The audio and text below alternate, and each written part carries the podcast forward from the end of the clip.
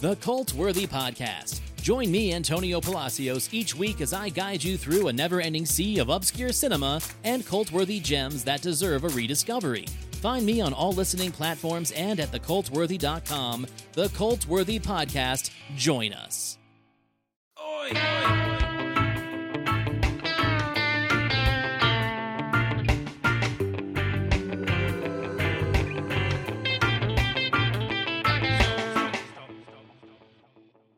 Hello, and welcome to Casting Views, a podcast where we pick a random subject each week and we cast our views on it. I'm Dan, And I'm Lou. and this week, having said all that, it's not so random subject because if you were listening last week, you'll know this is actually part two of a two part which we've had to stretch out. Well, we've had to split into two because there was just too much to fit into one. In fact, I thought I'd, we'd be able to get three examples into episode one. We only got two. So we might actually make this a three parter probably by the end of this. if you haven't listened to part one, don't go anywhere. Listen to this. You don't need to have heard part one, but go go listen to it afterwards and a few more episodes from our back catalogue. So, psychological experiments. What did we discuss last episode, Lou? I discussed the Robbers Cave experiment, and you discussed the is it the milligram? Milgram, um, Milgram, shock that's it. experiment, obedience experiment. I'm going to start off with one. It sounds quite violent, but it wasn't. No, nobody got hurt. It's called the car crash experiment. Have you heard of this one? I've heard of it, but I can't remember the ins and outs. Right. So this was conducted by Elizabeth Loftus and John Palmer, and this was in 1974 at the University of California in Irvine. Now, this I found fascinating because again, there wasn't people weren't subjected to a car crash, but what Elizabeth Loftus had been interested in was how information can affect an eyewitness's account of an event. Okay. So her main focus was on the influence of misleading information in terms of visual imagery and wording of questions in relation to eyewitness testimony in court cases. Her findings seem to indicate that memory for an event that has been witnessed is highly flexible. If someone is exposed to new information during the interval between the event and recalling it, the new information may have significant effects on what that person recalls the original memory can be completely modified, changed, or supplemented. So, the aim of the car crash experiment was to test the hypothesis that language used in eyewitness testimony can alter memory. So, what they did in 1974, again, remember, so this is again 50 years ago, just almost just under 50 years ago. They got a group of people and asked them to estimate the speed of motor vehicles using different forms of questions estimating vehicle speed is something people are generally poor at, so they may be open to suggestion more than um, if they were asked anything else. So, 45 American students from the University of Washington formed a sample group. This was a laboratory experiment with five conditions, and only one of which was experienced by each participant. Seven films of traffic accidents ranging in duration from 5 to 30 seconds were presented in a random order to each group. After watching the film, the participants were asked to describe what had happened as if they were eyewitnesses. They were then asked specific questions, including the question about how fast were the cars going when they, and then the question was differentiated by when they smashed each other, when they collided with each other, when they bumped each other, when they hit each other, or when they contacted each other. So the keywords smashed, collided, bumped, hit, and contacted. So the estimated speed was affected by the verb used, and the verb implied information about the speed, which systematically affected the participant's memory. So I'm not expecting you to guess the speed, but which word out of smashed, collided, bumped, hit, or contacted do you think would have rated with the highest speed? Oh, smashed, definitely. Smashed, yeah. That was top with the average speed of that being 40.8 miles per hour. Okay. We'll go to the other end. What do you think would be last with smashed, collided, bumped, hit, or contacted? It's got to be collided or hit. So I think collided. It was actually contacted. No way! Wow. Yeah. So, so the smash was top, 40.8. Collided was second with 39.3. Bumped was 38.1. Hit was 34. And contacted was 31.8. So Oh, sorry, I said collided, didn't I? I don't know. yeah, yeah, yeah. so just in in that, just in the changing of one uh, one word, you've had a, an average speed of nine miles an hour difference. So from forty point eight to thirty one point eight. So the conclusion was the result showed the verb conveyed an impression of the speed that the car was travelling at, and this, of course, then altered the participants' perception. So the interesting factor here is that eyewitness testimony might be biased by the way questions are asked after a crime is committed.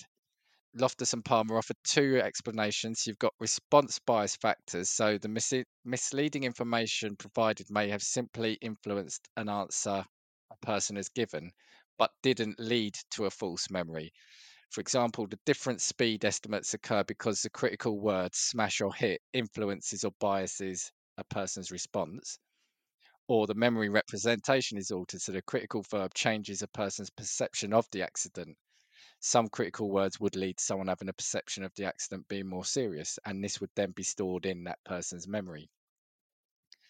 Um, if the second explanation is true, we would expect participants to remember other details that are not true. Now, to then add on to this, they then did a secondary experiment 150 students were shown a one minute film which featured a car driving through the countryside, followed by four seconds of a multiple traffic accident. Afterwards, the students were questioned about the film, and the independent variable was the type of question asked. It was manipulated by asking 50 students how fast were the cars going when they hit each other, another 50 how fast were the cars going when they smashed into each other, and the remaining 50 participants were not asked a question at all. They then sent them away, and a week later, they went back to them without showing them the film again. They answered 10 questions, and one of which was a critical question that was put in there and said, Did you see any broken glass? Yes or no? People that were told smashed, that, you know, the car smashed into each other, 16 out of the 50 said they saw broken glass. Of the group that were told hit, seven said they saw broken glass. And of the control group, six. Now, there was no broken glass in there. Again, it just shows that memory is easily distorted by questioning technique, and the information acquired after an event can merge with the original memory, causing an inaccurate recall or reconstructive memory. As we've done previously, I think to be fair, there is quite a bit of critical evaluation here. I think one of the biggest, if, if we're going to look at critical findings of this, I think one of the thing, the important things has been argued is that these people didn't actually witness the event; they were they were shown a video. So the Okay. argument is, if you actually were out in real life and you saw a car crash in front of you, you would possibly recall events better, maybe because you've actually seen it and it and it shocked you. Whereas if you're seeing a 30 second clip in a in an in a lab somewhere, you may not be paying full attention or it may not be as impactful to you because it's on a small screen. I find it quite interesting because it's it's obviously got important findings for police questioning of witnesses. Because the thing is, as well, these yeah, because they're not. It's not like they're leading questions. It's just the method in which you frame a sentence, like the the, the literal word makeup of a sentence that's significantly distorting the way that people are remembering something. And it's really interesting to think how how you know when you look at like the legal profession, which inevitably we'll get into, how that's manipulated to to kind of fit an agenda. Well, it has had real world implications. So, based on the evidence of this experiment, the Devlin report of 1976 recommended trial judges be required to instruct juries that it's not safe to convict on a single eyewitness testimony alone. Yeah, this is what I said here. One limitation of the research is it lacked mundane realism or ecological validity, they called it. So, participant viewed video clips rather than being present at a real life accident. So, there's less less emotional in an experiment, you may well expect to be asked questions about what you are watching, and this may make you attend to the film in a different way. In real life, there may be consequences arising from the answers that you give, and this may put pressure on the witness. Again, it's it's an interesting one. A study con- conducted by Yuille and Cutshall in 1986 conflicts the finding of this study. They found that misleading information did not alter the memory of people who had witnessed a real armed robbery. This implies that misleading information may have a greater influence in a lab setting rather than in the real world. So again, it seems to be that the biggest the biggest criticism is are you as invested in what you're seeing if it's shown on a video rather than it's occurring to you in real life? Right. Okay. The only other main criticism was it it used students as participants, and they criticised saying students are not representative of the general population in a number of ways. Importantly, there may be less experienced drivers and therefore less confident to estimate speeds. What I liked about this, because whilst it's not, you know, some of the ones we've mentioned and going to mention are quite quite serious, quite there's a lot of emotion in there. This one feels really simple, but the findings are huge. So again, it is how how we can be led just by the wording used in a question towards us. Right. Okay. Yeah. You know, and, and we do it all the time. I mean, how, how many times you see a football? Okay, we're going to use this football thing because it's probably something that comes easy to us. Oh, we smashed that team. It was like it was two 0 Yeah. Yeah. Yeah. It wasn't four, five, six nil. Say you win six 0 and you say, "Oh yeah, we beat that team." Well, you didn't beat them. Yeah, technically you did, but most people say, "Yeah, we we thrashed them." So the wording in football as well gives it a much bigger emphasis and also potentially how entertaining it was and how dominant one side was over, the other. Well, I guess if you again, when when you talk about sports like boxing, you'd say, "Oh, he battered him." It's like, no, he won on points. Do you know what I mean? It, it's kind of it's kind of like similar things, isn't it? How you turn around and manipulate a situation. But again, even with sports um, and the way that you know, like pundits might look upon teams. They use particular, like more favourable language when it comes to a particular team. And like I said, I I think it is is fascinating because we do re- require in this, you know, well, in a, in a number of countries, you know, where you've got trial by jury. Yeah. You know, you do need the questioning then to be quite straightforward and generic because just one word can have 10 almost 10 mile per hour difference in how people estimated the speed of cars in this experiment. I, I, it's quite frightening and also fascinating at the same time because it's perception, something you've seen, your perception of it can be altered just by a word. Yeah, but again, even when you look at like not even necessarily the the word that they're using to describe the accident, when you if I was to ask you what speed that car was traveling at or how fast that car was going, if I was to say how fast that car's going, you'd probably say, oh, yeah. 50 miles an hour. What speed was it traveling at? Mm, probably 35. Do you know what I mean? That's also yeah, it, when yeah, you think about it. There are so many things in the sentences that you can change to just illustrate with different words to describe what was happening, that would then have an impact on the way that somebody views a situation. So it's like, for instance, you know, with with particularly um, difficult criminal cases, for instance, you would describe somebody as being oh, it was a horrific act as opposed to oh, it was just a murder. Because for some reason, murder is sounds more factual, and when it's reported by the media, for instance, oh, the horrific crime, it's a sadistic act. It's not just a murder. Does that make sense? And so, as a result, yeah. again, it makes you treat someone with more contempt based on the fact that you've had more aggressive language that comes with it. It's really interesting. And even you know the fact that they then did a secondary experiment where they uh, then asked them a week later and i love the fact that it was a week later you know and without then showing the video because i, I don't know i'm, I'm going to guess it in a court case you're being brought back much much later than a week after an event right? It could be months if not years potentially right? Yeah. So the fact that then a question about the glass has resulted in in people saying they saw something which clearly wasn't there. And so you wonder if it was la- longer, like if it was two, three, four, five weeks, would that have been higher maybe? Yeah, it does make you wonder as well as to whether or not you can actually actively recount, like use witness testimony as any form of substantial evidence when it comes to like potentially putting someone away for life. When it comes to criminality, and you think, you know, because a lot of court cases go on for months, don't they? They might not call witnesses for six months until afterwards and how difficult is it for somebody to recount what they saw accurately just in and of itself after that period of time, let alone with someone using not leading questions, but language that leads a particular conclusion. And this then does, I mean, this this wasn't what the experiment was about, and I've got no facts on this, but it's like, could you also then be swayed by the build of a person? So if it was supposed to be like a, a crime where somebody physically broke into a house or smashed the door down, if the person was slight, would somebody look at that person and think, well, they, they couldn't do that but if they were bigger, I think, well, that's a big that's a big bloke. Maybe he, he could have, you know, I believe he could have smashed the door down. It's worrying, it's fascinating, and glad it's led to some change in how questioning takes place. But yeah, you've got to you've got to hope that it does actually get applied in all instances, right? Yeah, yeah.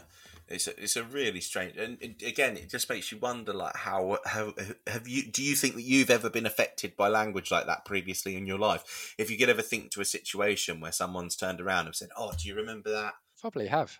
You know, just in the football thing alone, I probably did maybe get swayed, or maybe my memory of a game maybe does get changed if I talk to people and like they're all saying, "Oh yeah, we absolutely thrashed them." Maybe made me think more of a game than it actually was. I, I don't know. Yeah, I don't know. yeah.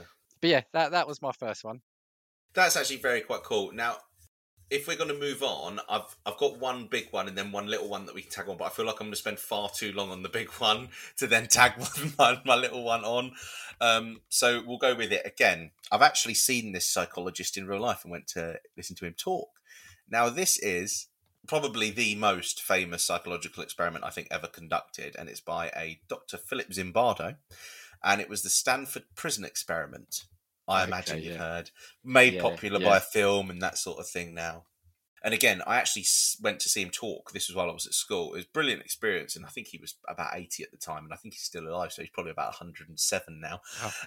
Um, but yeah, it was an experiment that was conducted in 1971, and it was really to to test and, and find out whether brutality reported in in prisons in America amongst prison guards was due to sadistic personalities or had more to do with just the prison environment. So, did these people have a predisposition to violence, or was it completely situational? So, for instance, prisoners and guards may have personalities which make conflict inevitable because prisoners lack respect for law and order, and guards are particularly, you know, aggressive. I guess because that's that's kind of the personality type that probably fits a job like that. So, in order to study the roles people play in prisons, Zimbardo converted a basement of Stanford University into a mock prison.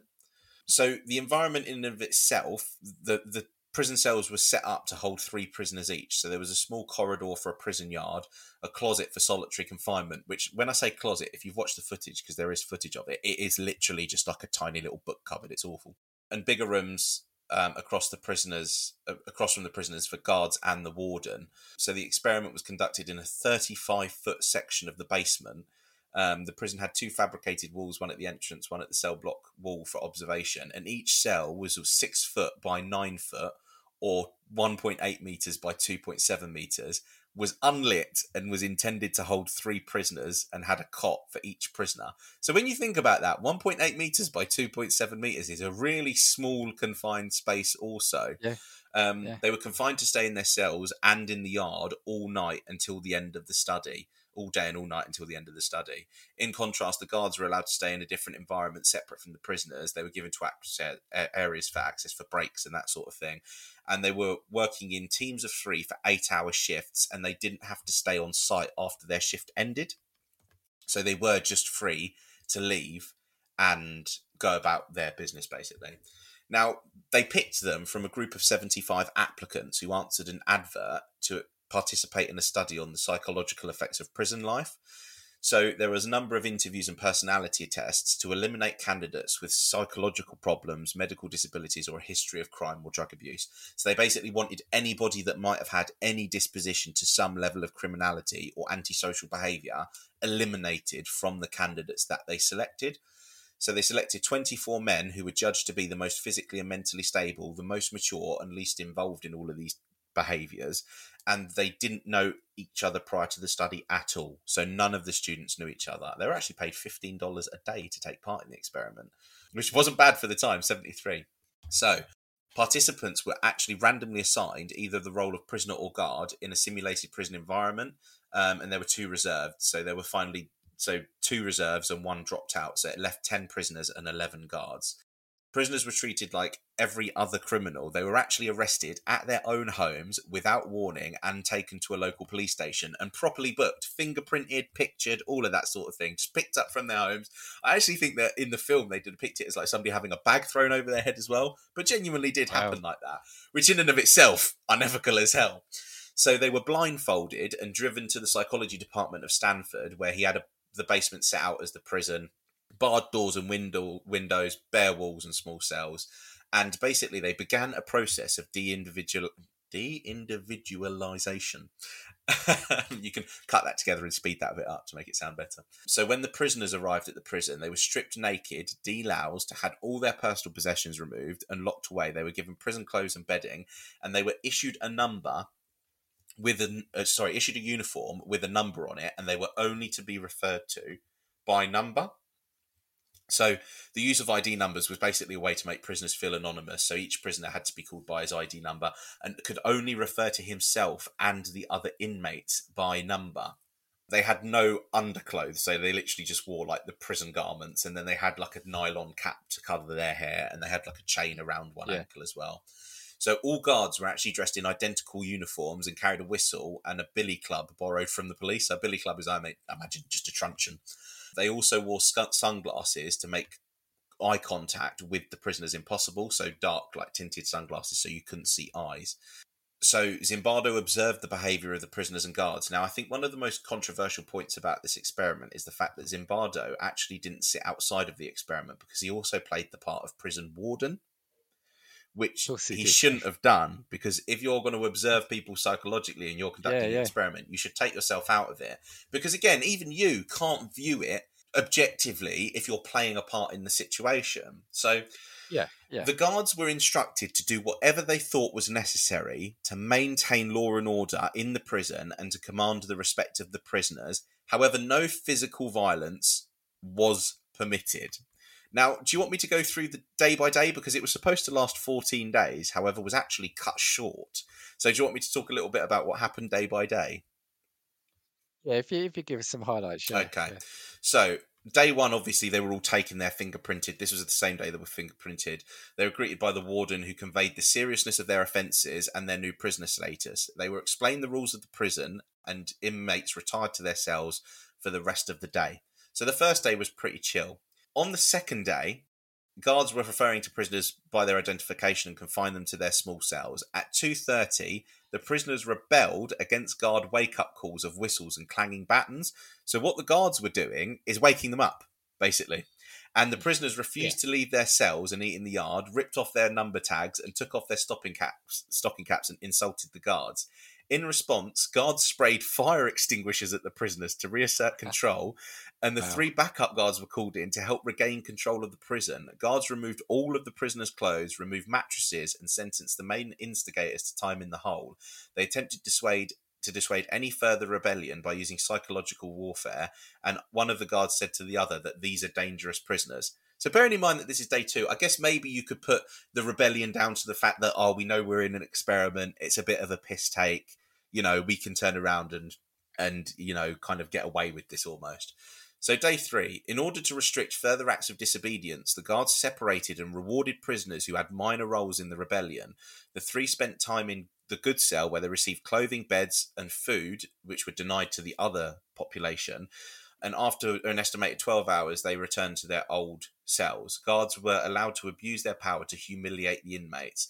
They had the prisoners count off and do push ups arbitrarily, restricted access to bathrooms, and forced them to relieve themselves in buckets in their cells. Now, it's only day three, and it kind of feels like the rules about not using physical violence are kind of already being broken here. Then, the first prisoner to give up after 36 hours had an apparent mental breakdown. So I'm going to quote this because, again, it was all caught on camera. He said, Jesus Christ, I'm burning up inside. I can't stand another night. I can't take it anymore. So upon seeing this, um, the re- one of the research assistants immediately released this prisoner. Now, I'll talk about this a little bit later on anyway, but later on in the, in an interview, the prisoner that said he wanted to be released just said that he did it just so he could get released. But Zimbardo basically said, "No, I'm calling out that guy's bullshit because in 1992 he talked about how it had really affected him. So there's doubts as to whether or not it was actually genuine or as to whether or not he just used it as an excuse to get out of the experiment. However, Right. I think it was probably genuine, and there's probably a little bit of an embarrassment about the fact that he'd left, maybe, that kind of came about from it. I think so. Yeah, I think that that would be fair. that, yeah. So, day four, witnessing the guards dividing prisoners based on their good or rebellious behaviour, the inmates started to distance themselves from one another. Rioters believed that the other prisoners were snitches and vice versa. Other prisoners saw the rebels as a threat to the status quo since they wanted to have their sleeping cots and clothes again. Prisoner 819 began to show symptoms of distress. He began crying in his cell. A priest was brought to speak to him, but he declined to talk, instead, asked for a medical doctor. Zimbardo reassured him of his actual identity and removed the prisoner. When he was leaving, the guards cajoled the remaining inmates to loudly and repeatedly decry that 819 is a bad prisoner. Now, apparently, when Zimbardo went and spoke to this prisoner, he, he took on the role of having a, a discussion with him and trying to reassure him. But the prisoner wanted to leave, and Zimbardo made the decision that he needed to go. The moment that Zimbardo said that he could go, it was like the guy had never experienced anything terrible because it was like all of a sudden Zimbardo was no longer a prison warden. He was just a man who was doing experiment and he was a normal guy again, which I thought was quite interesting. Yeah, yeah, yeah. So, day five, the day was scheduled for visitations by friends and families of inmates in order to simulate prison experience. Zimbardo and the guards made visitors wait for long periods of time to see their loved ones. Only two visitors could see any one prisoner, and only for 10 minutes while a guard watched. Parents grew concerned about their son's well being and whether they had enough to eat, and some parents left with plans to contact lawyers to gain the early release of their children. Zimbardo's colleague, Gordon Bower, actually arrived to check on the experiment this day and questioned him about the independent variable nature of the research. And uh, Christina Maslach, I think I've pronounced that correctly, also visited the prison that night and was distressed by observing the guards abusing the, the prisoners. So she saw them forcing them to wear bags over their heads and a number of other things. There was actually one particular prisoner who was much more sadistic than the others. And I actually believe that he made them recreate like sex acts on each other. Not actually happening, but he made them act out like sex acts on each other and like strip yeah, yeah, yeah. pretend. And made them like strip naked and he was particularly um strange. I do think they had a name for him, but I couldn't remember it. And so Maslach challenged Zimbardo about his lack of caring oversight and the immorality of the study, and she made it evident that Zimbardo had been changed by his role as superintendent or warden in the prison. And she said to him that he was somebody that she didn't recognize and didn't like. On the Friday, which was day six, um, Zimbardo actually ended the study early. He let them know that the experiment was over and arranged to pull, pay them the full fee for the 14 days, which actually is the equivalent of about 1500 quid nowadays. Zimbardo then met for several hours of the debriefing with all of prisoners and the guards, and finally everyone came together to share their experiences. And then they again returned a week later. Um, basically, everybody behaved normally once they were out of the situation. Again, the guards went from being really sick and sadistic, twisted blokes to all of a sudden just being the students that were attending the university. And similarly, as opposed to having mental breakdowns, the people that were the prisoners just returned and had normal conversation with the people that were abusing them again, it kind of links to what we'd um, what I'd seen when I actually went and saw Zimbardo, and also his book, The Lucifer Effect. If you've ever read that, would recommend it to anyone listening. Basically, about the fact that it's more so a case of bad circumstances making people bad, as opposed to bad people inherently being bad. So he used the examples of prisoners' treatment in Abu Ghraib. Do you know the Iraqi prison? Yeah, yeah. and that was where yeah. like the American soldiers had basically been convicted of like inhumane treatment against um, prisoners. And yeah, his main takeaway from the experiment was the fact that it was a case of it's not necessarily that bad people are bad; it's that bad situations make them bad. This just feels almost like an unnecessary experiment in a sense because it always feels like a mix of the two we spoke about in the first episode doesn't Yeah. it about the kids forming groups and then the, the the milgram one about would people do bad things but it just feels like there's a good idea but it just feels like it was allowed to go to the extreme Yeah, I think that that's what it was. There was no limit on on. But however, what I would say is that was you know they set out the parameters to the guards from the beginning. They said no physical abuse. This is the way that you're going to behave, but take on the role of a prison guard, quell any problems, but you can't do this. And I think it's because again, they've just allowed the progression of what is the human behaviour if that makes sense. Like this is obviously horrifically ethical, and there is actually so many ethical concerns it'd be impossible to talk about them all. Yeah, un- unethical. so, yeah, unethical. unethical sorry, yeah. some uh, unethical, ethical. Sorry, ethics concerns. Yeah, that makes sense. That it's impossible to talk about them all. But yeah, I think it's because we've just allowed the natural progression of the human behaviour, and I feel like there are so many parallels that you can draw from real life experiences and real life situations because it's true when you look at you know even with the example of the prisoners switching on each other the ones that are rebellious believe that the other ones are snitches. When you look at for instance especially in america the prison system when you've ever watched documentaries that's what it is. It's all about the group as a collective. Who are the outsiders? Who do we think are, are going to be ratting to prison guards? And i think it's it's yeah it's a natural progression of of the human behavior that we allowed to to kind of be carried yeah. out. I would have been super interested to see as to whether or not he hadn't have had the interference and what would have happened by day 14 because i think that this experiment could have killed someone. Yeah i think so and and i do wonder as good an intention as the experiment is and again this is great you know being able to look at when did you say this was? Was this the 50s 70s 70s sorry. So you know 50 years later it's great looking at it with expert eyes of course.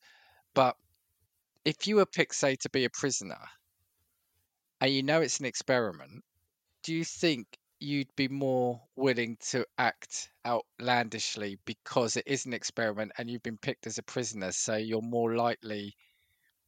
So, so what I'm trying to say is, you've actually been arrested in real life and you're put in prison. You might not react the same yeah. way because you're in, you're intimidated, you're scared, you're frightened, whatever, depending on what you've done, of course. But you know you're in an experiment as prisoner 125 are you going to say right well i'm going to give shit to the guards and i'm because it's an experiment right? Yeah this is true. I, I, I, think that that probably was the promotion for the issues on day two which was the first proper day that they'd had in there. So obviously day two. they, yeah literally they turned around and started to rebel. They refused to come out their cells that sort of thing. So i think that that could have promoted the initial initial rebellion, if that makes sense, because they're like, oh, well, part of an experiment is not really real. However, I think after that point, when the prison guards then quelled that and then began to use physical violence and like basically what would have been methods of psychological and physical torture, um, I think that everything after that point was probably legitimate as you could have been. I think. I think that the trigger for it was obviously artificial in the fact that they thought it was an yeah. experiment, but the progression of the behaviour was perfectly natural. I think. Yeah, I do think there's definitely, as you said, there's def- definitely ethical things around this one. I'm not sure what my view on it is because I think, to me, it almost feels like it's achieving the same aim of the Milgram one that we mentioned last week. So if if you weren't listening last week, Lou Lou bought the case. It was where, cut long story short, where a person was set up to believe they were administering progressively stronger electric shock current to someone, wasn't it, when they weren't? And would they go to a, se- a, severe level?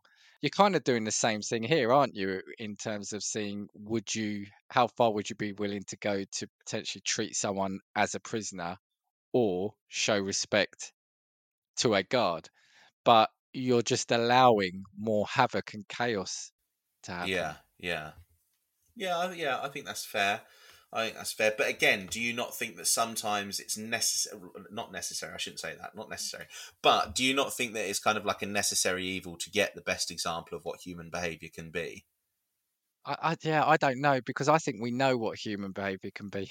um, I I don't know if we are what's the word if we are biased because these are historical events and they have produced such famous results that it's easy to say you didn't need to do that now. But maybe that's because these things have happened and the results are known. Yeah.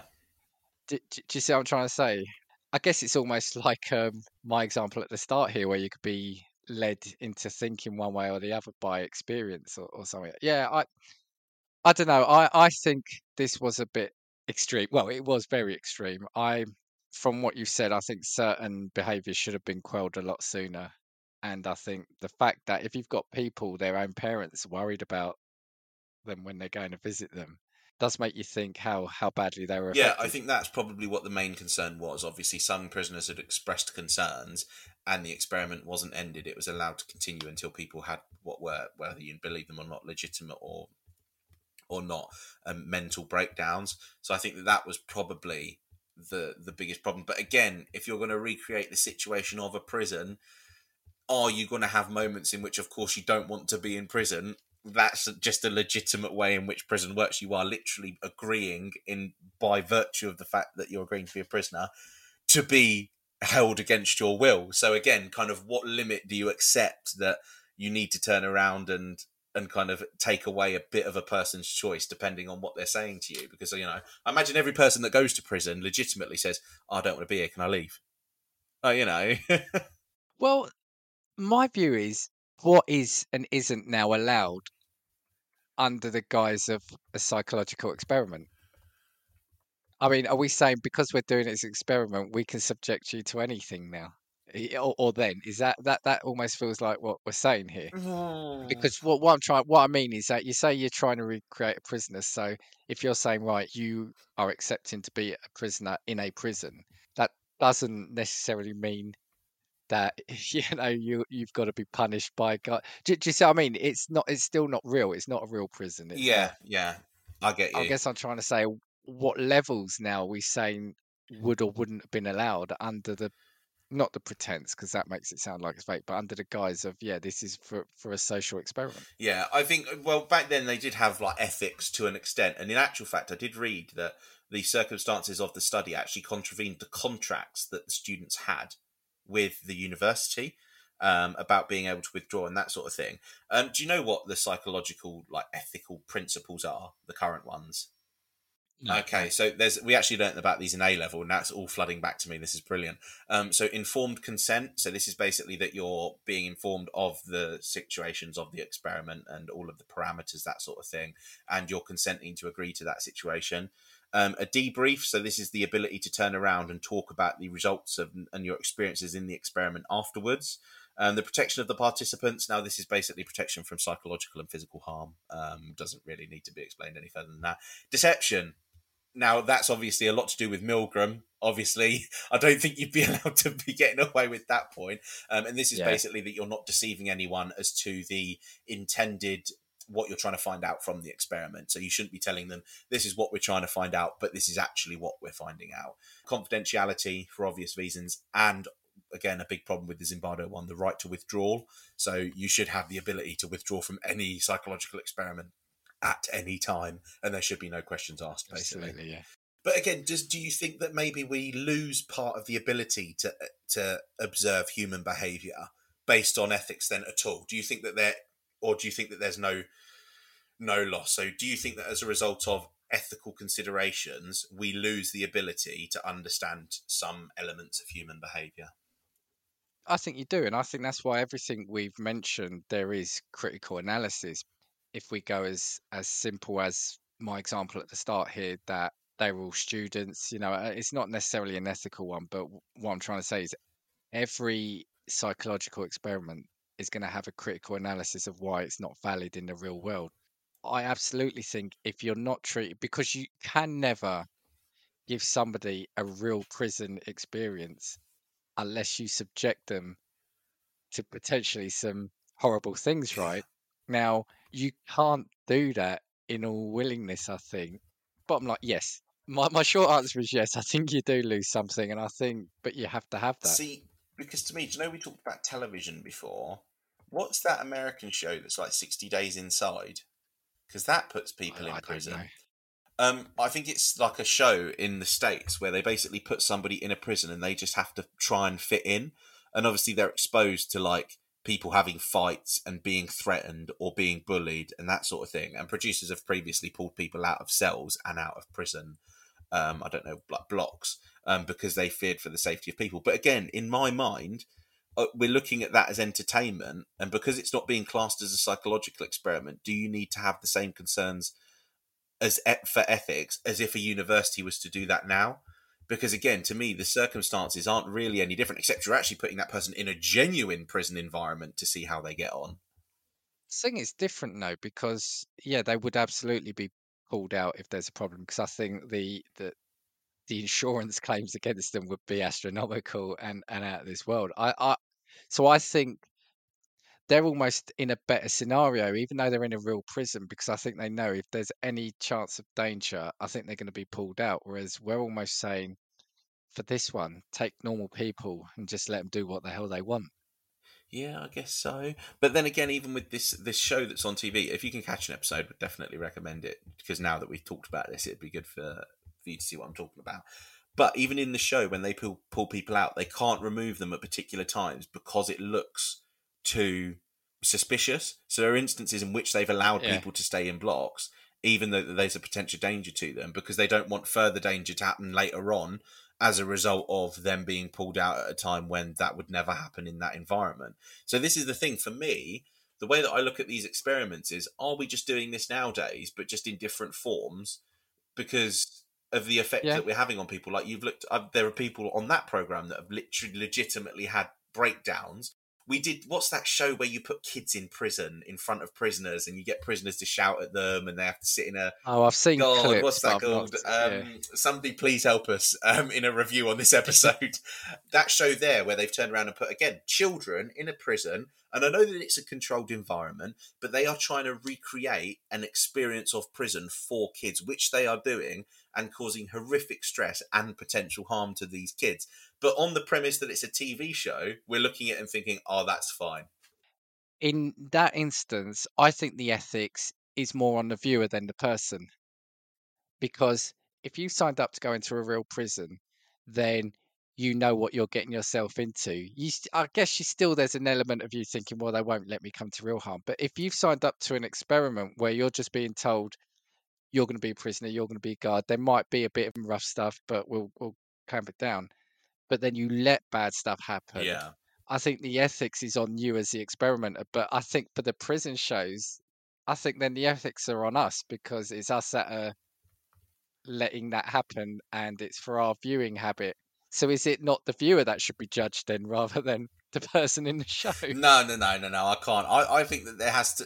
When you draw parallels, for instance, between 60 Days Inside or whatever it is, and look at Zimbardo was the organizer of the experiment and the producer of the show who sits there and organizes the logistics, there isn't much of a difference between those two characters. There isn't much of a difference between the person that you put in a real prison environment versus the prison environment that you've created. Um, I just think that in my mind, That's sorry, but that's exactly what I'm saying though. s- But the, the the one difference being the producer is doing it for audience ratings. So I think it's the audience that are being judged or should be judged in that instance. That, that's what I- that's exactly what I'm trying to say. yeah, yeah, is okay, I that get, that I get what you producer is mean. just doing it for fun, Yeah. just doing it for money. Yeah. Yeah. Well, I don't know what's more fucked up as to whether or not you're doing it for psychological research or for pleasure or for the ability to watch a TV show that you like. I feel like all three of them are a little bit abhorrent, but I feel like the psychological research reason is the least abhorrent of all of them. I kind of agree with you, but I, the problem that I think people will have with the experiment is potentially the lengths to which they let people Yeah. behave.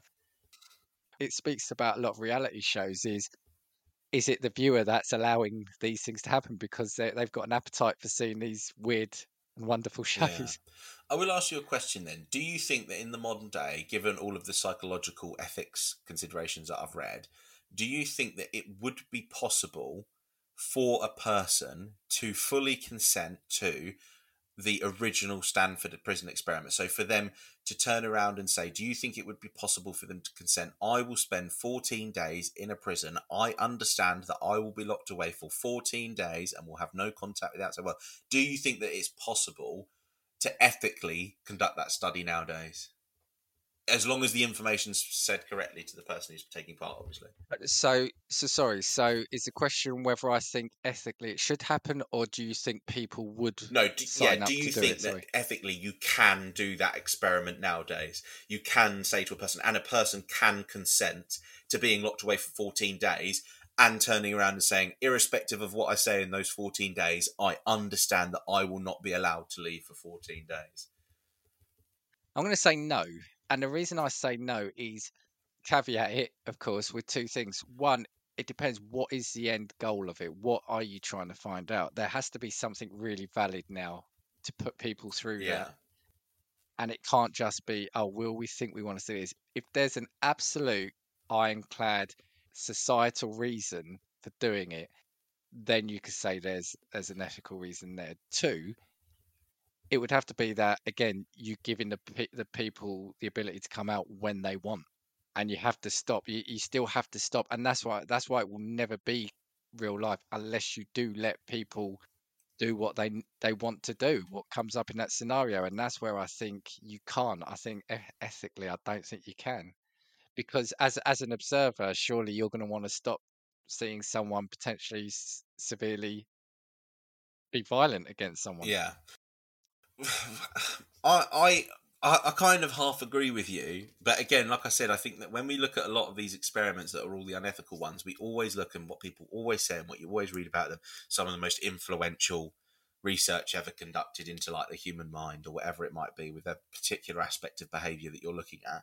And all of these experiments have come from a time at which ethics was more loose, if there was basically any at all that was applicable.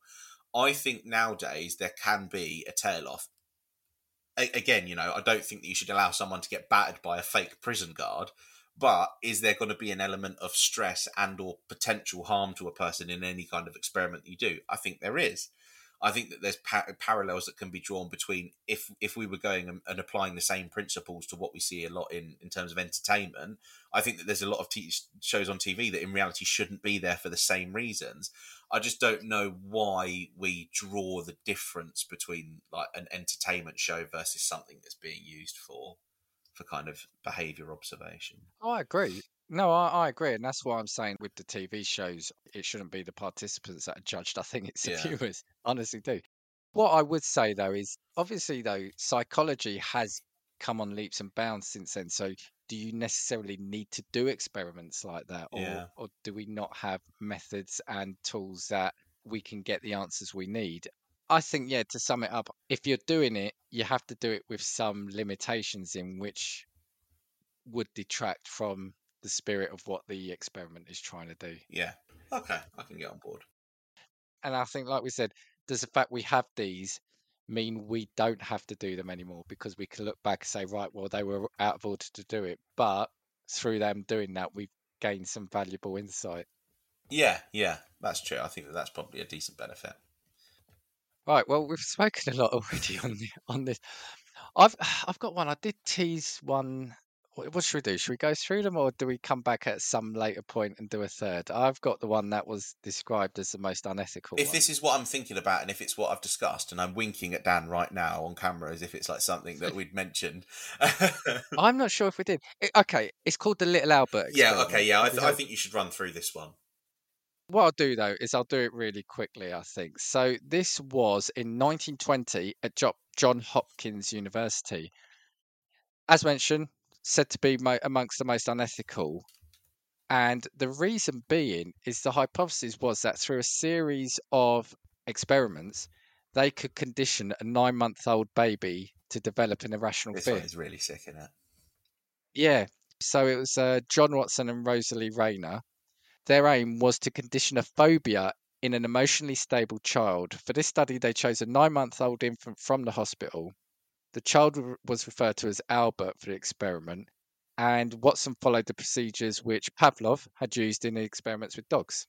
Before the experiment, Albert was given a series of baseline emotional tests. The infant was exposed briefly for the first time to a white rat, a rabbit, a dog, a monkey, masks with and without hair, cotton, wool, burning newspapers, and other stimuli. Albert showed no fear of any of these during the baseline test. For the experiment proper, by which point he was 11 months old, he was put on a mattress on a table in the middle of a room. A white laboratory rat was placed near Albert and he was allowed to play with it. At this point, Watson and Rayner made loud sound behind Albert's back by striking a suspended steel bar with a hammer each time the baby touched the rat. Albert responded to the noise by crying and showing fear. After several such pairings of the noise to the rat, Albert was presented with only the rat. Upon seeing it, he became very distressed, crying and crawling away. Apparently, the infant, associated the white rat with the noise. Originally, a neutral stimulus had now become a conditioned stimulus and was eliciting an emotional response similar to distress. They then did go on a bit further with some other experiments. So, Little Albert seemed to generalize his response to the white rat. He became distressed at the sight of several other furry objects, such as a rabbit, a furry dog, and even a Santa Claus mask with white cotton balls on the beard. However, the stimulus didn't extend to everything with hair. The experiment had many failings by modern standards. For example, it had only a single subject and no control subjects, and furthermore, such an experiment could be hard to conduct in compliance with current laws and regulations. Albert was a one year old at the end of the experiments, and he reportedly left the hospital shortly thereafter. Though Watson had discussed what might be done to remove the conditioned fears, he chose not to attempt such desensitization with Albert, and it is thought that likely the infant's fear of furry things continued post experiment. Watson later gave a series of weekend lectures describing Little Albert's study. One of these lectures was attended by Mary Cover Jones, which sparked her interest in pursuing graduate work in psychology. She conducted an experiment to figure out how to eliminate fear responses in children and studied a boy named Peter who was two years old. Peter shared similar fears of white rabbits as little Albert. Jones was able to increase Peter's tolerance of white rabbits by exposing him to the animal, known as direct conditioning, and having Peter interact with children who were not afraid of the rabbit. There were attempts, I'm not going to talk about it or mention the names, there were attempts to identify the baby of who was called Little Albert, which I'm not sure should have been done or not. The only reason I mention that is because one of them, the criticism was that you know this was said to be a healthy baby, but one of the potential identified people actually died at 11 years old because they had a brain issue. As they're saying, well, this can't be. it's horrible talking about it like this because you're, mate, you're, you're boiling it down, saying this can't be a good experiment because this child wasn't healthy. You're then avoiding what the experiment actually did. Yeah.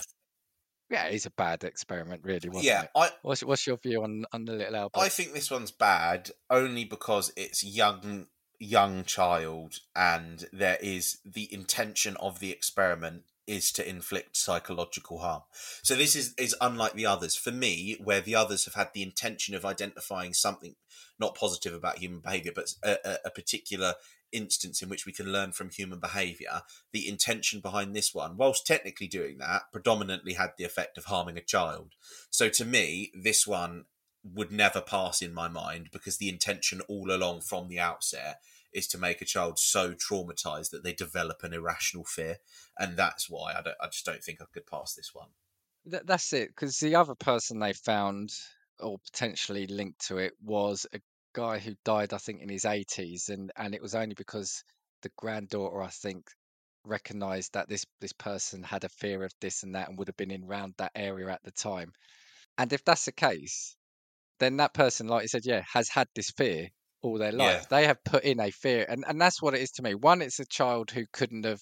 And if I remember right when I was reading it, there's also eh, potentially that the mother of the child didn't know that this was happening. Yeah, yeah, you're right.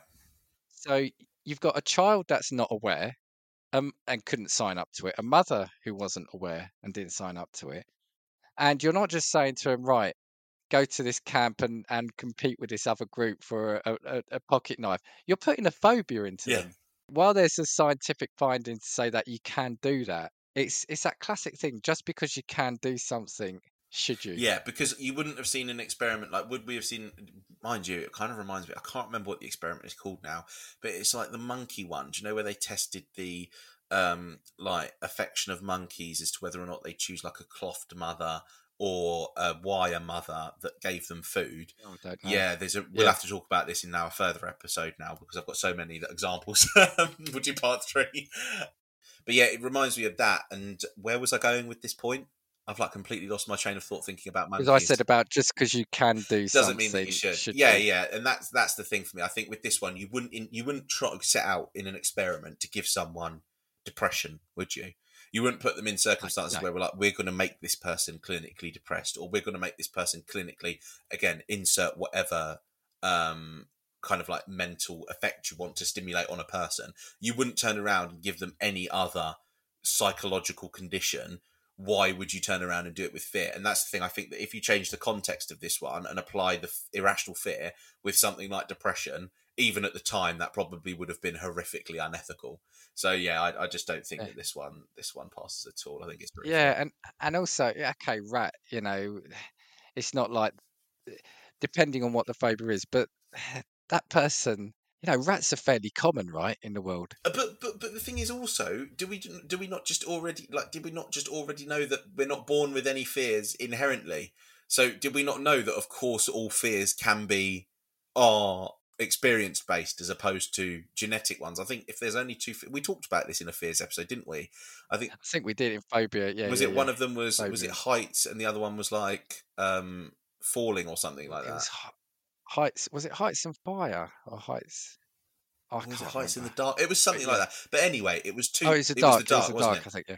but two things that you can't control the evolutionary make evolutionary kind of explanations make sense um whereas with this it's like yeah of course we know that people aren't born with a fear of spiders they just have an aversion to spiders when they're growing up because they have a bad experience with spiders do you know what i mean it's to me it just felt like something that Yeah. didn't even need to happen because it's just you know i, I don't know it was just i just Yeah, think this it's- one was it's- it's- stupid I get it, and and you know, 1920, so it's it's it was really early on as well, wasn't it? So I guess that- yeah, yeah. Anyway, on that Right. really depressing note you know, it is heavy, but I think it's just to show kind of as humans what we what we have been capable of in the past. Yeah, I guess, isn't this it? is true very true You know. So yeah, I know you had another one, but I don't think we'll get through it. Yeah, no, um, don't worry about it. If need be, we can always come back to this as a as another topic, and we could potentially do a part Yeah. three because there is actually so many interesting ones to talk about. I, I had a load on like weapons and that sort of thing, which would have been quite cool. But we might Yeah. come back to them at some point. Okay, well we'll come back to it, but let's let's have a bit of distance. I think from this. Let's talk about so probably happier things. Right. Thank you for listening. If you want to get in touch with us, you can contact us on Twitter at Casting Views. You can drop us an email at castingviewspod at gmail.com. And we'll leave you with we know there's a lot of podcasts from which you can choose. So we thank you for listening to Casting Views. two, three, four. If I want your opinion, I will give it to Come on, check what we've got, cause you need it. Don't make us get a spork and force feed it. Come on,